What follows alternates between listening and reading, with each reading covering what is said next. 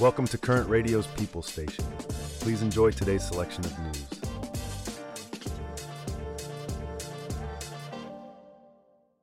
In entertainment news, Tom Hardy has announced that filming on Venom 3 has resumed.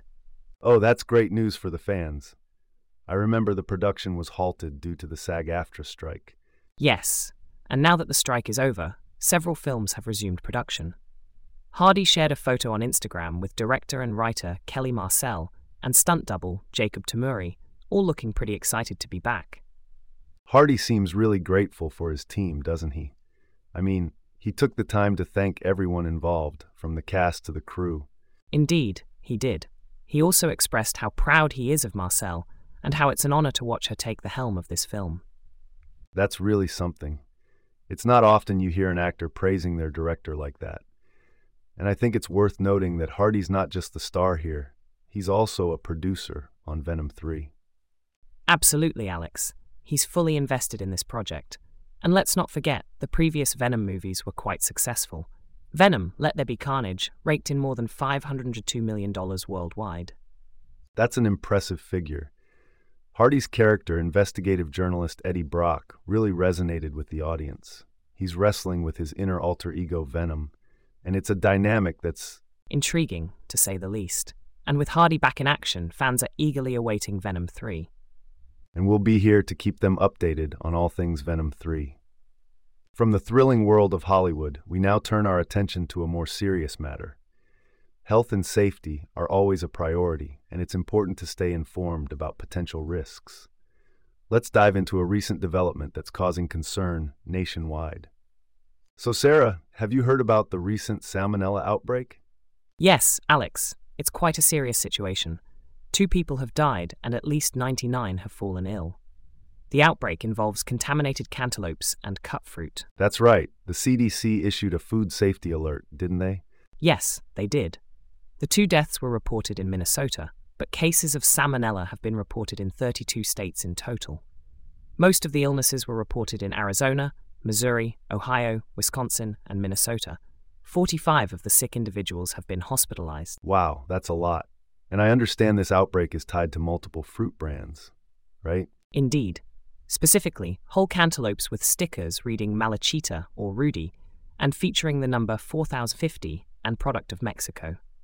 Also, Vinyard brand pre cut cantaloupes sold in Oklahoma between October 30th and November 10th and Aldi whole cantaloupe and pre-cut fruit products with best by dates between 27 and October 31 in several states. There's also the recall of some freshness guaranteed and RaceTrac pre-cut cantaloupes sold in multiple states with best by dates between November 7 and November 12th. Isn't there? Yes, you're right, Alex. The CDC is working to identify any additional cantaloupe products that may be contaminated. And it's important to note that the real number of people affected by this outbreak is likely much higher than what's been reported. Many people recover without medical care and are not tested for salmonella. Plus, it usually takes three to four weeks to determine if a sick person is part of an outbreak. That's a good point, Alex. The CDC is urging businesses not to sell or serve recalled cantaloupes and products made with recalled cantaloupe, and to wash and sanitize items and surfaces. If you have any of these products, do not consume them. And if you're experiencing symptoms such as diarrhea, fever, and stomach cramps, you should seek medical attention. These are signs of a salmonella infection. From health concerns to sports controversies, let's switch gears now. We're moving from the recent salmonella outbreak to some unsettling news that's shaking up the world of professional basketball. There are some serious allegations surfacing that involve a player from the Oklahoma City Thunder. Stay tuned as we delve into this story. In some troubling sports news today, the NBA is currently investigating allegations that Josh Giddey of the Oklahoma City Thunder had a relationship with a minor, according to multiple outlets. That's right, Alex. And it's important to note that these allegations initially surfaced on social media. An anonymous user, who has since deactivated their account, claimed that Giddey was pictured with a high school junior in photos and videos.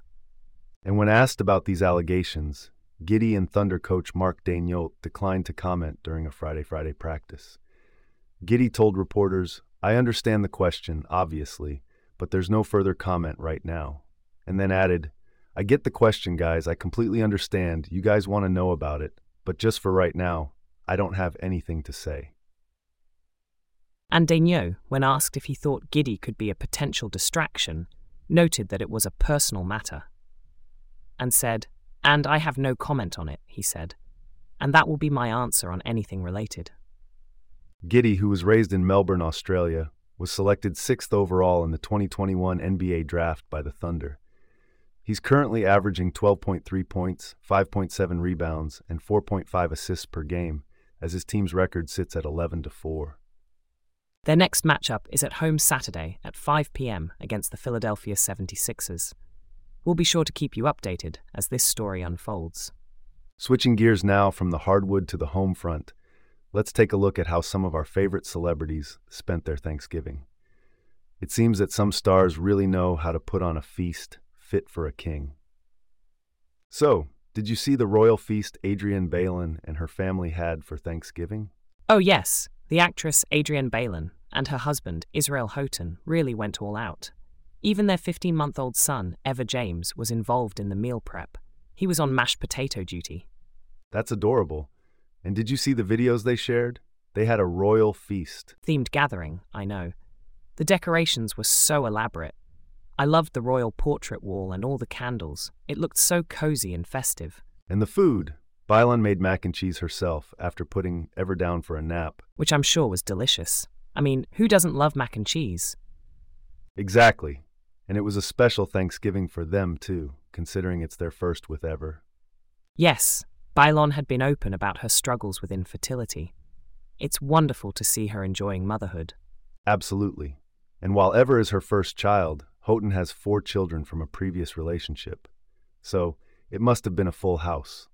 Definitely a Thanksgiving to remember. It's always heartwarming to see families come together like this, especially after everything they've been through. Couldn't agree more, Sarah.